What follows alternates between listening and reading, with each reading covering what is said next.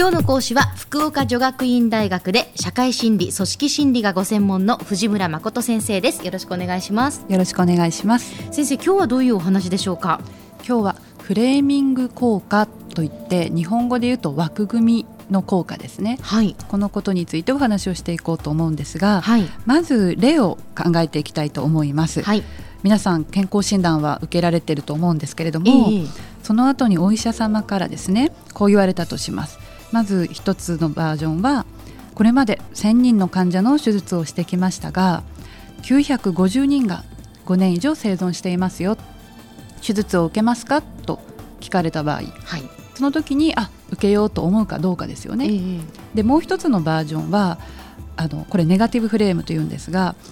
これまでせんにんの患者の手術をしてきましたがごじゅうにんがごねん未満で亡くなられてますと、その手術を受けますかと聞かれた場合、うーん手術を受けようと思うかどうですか？えー、っと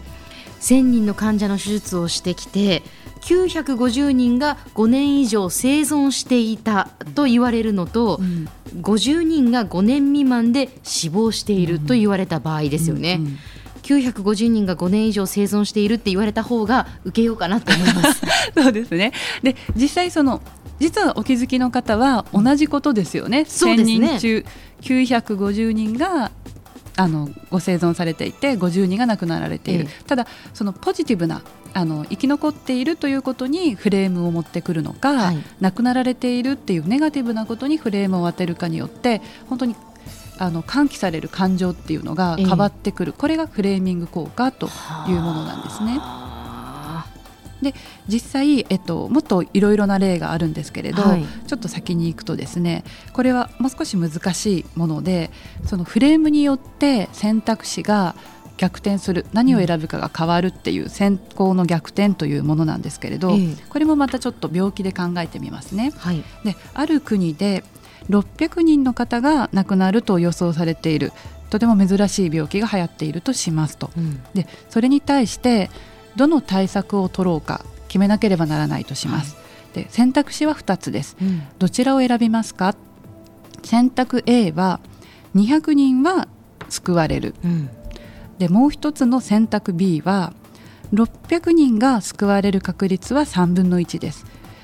誰も救われない確率はさんぶんのにですと言われた場合、はい、A と B どちらを選びますか？どっちの対策を選ぶかですか、はい、にひゃくにん救われるよって言われるのと、うん、ろっぴゃくにん救われる確率はさんぶんのいち、誰も救われない確率はさんぶんのに、うん、という対策、はい、あーこれは誰も救われない確率がさんぶんのにもあるんだったら、うん、にひゃくにんは救われる方がいいかなと思って対策 A を選ぶと思います、うん、あはい、で実際これは欧米でも調査がされていて、うん、そうですね、 A を選ぶ方が約 ななじゅうにパーセント と、はい、ほとんどの方が対策 A を選ばれてますね、うん、で実はこれが別の表現をされた場合ですね、はい、実は A、B と中身は実は同じなんですが、うん、対策 C よんひゃくにんは死亡される、はい、で対策 D 誰も死なない確率はさんぶんのいちでろっぴゃくにんが死亡する確率はさんぶんのに、うん、でちょっともうこれは先に言ってしまうと、はい、これは先ほどの選択 A、B を言い方を変えただけなんですね。はで先ほど多くの人が選択 A をすると言いましたが、はい、実はこの言い換えをしちゃうと多くの人が今度は D を選ばれることが分かっているんですね。ということは、うん、A に対して C というのは、うんまあ、全く同じこと、はい、B と D というのは全く同じことなんだけれども、うん、違う方を選んでしまうっていうことなんですね、はいはい、A を選んでいた人は C を選ぶんじゃなくて D を選んでしまった、はいはい、でなぜそんなことが起こるのか、うん、先ほどの A、B はいわゆる助かるっていうポジティブな表現の仕方を使っているわけです、はい、でもそれを シーディー では人が亡くなる死亡するっていうネガティブなフレームになると、うん、選択の仕方が変わってくるわけですね。でじゃあなぜそんなことが起こるのかというと、うん、これは以前もお話したかもしれませんが、人の価値を判断するときっていうのはこう助かるとか手に入るっていう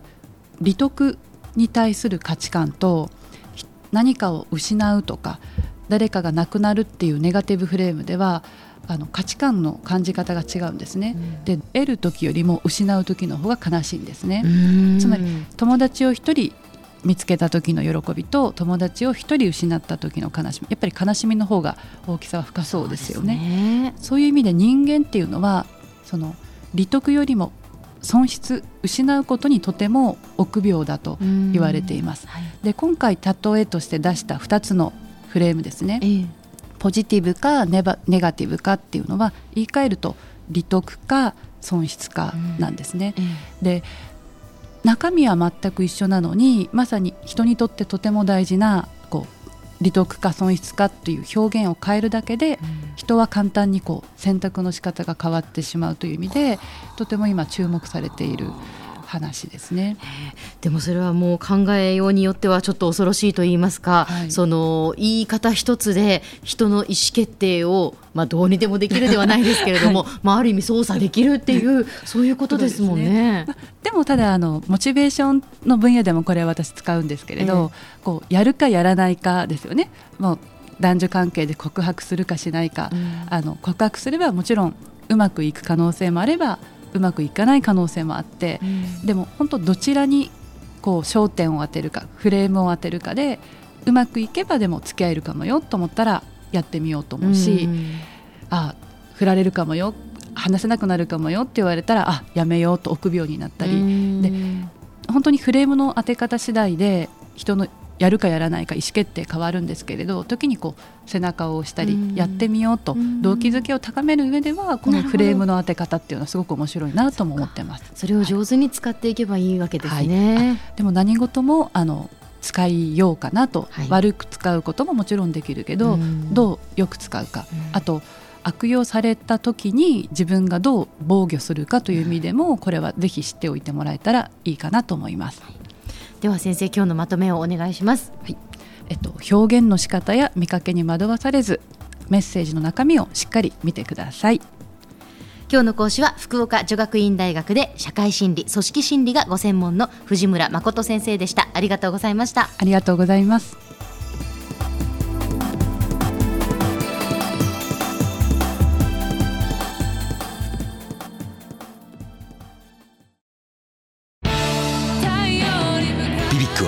九州で生まれ、九州の人たちに光を届けています。九州のお客様が光り輝くように、それがキューティーネットの変わらない思いです。キラキラつながるキューティーネット。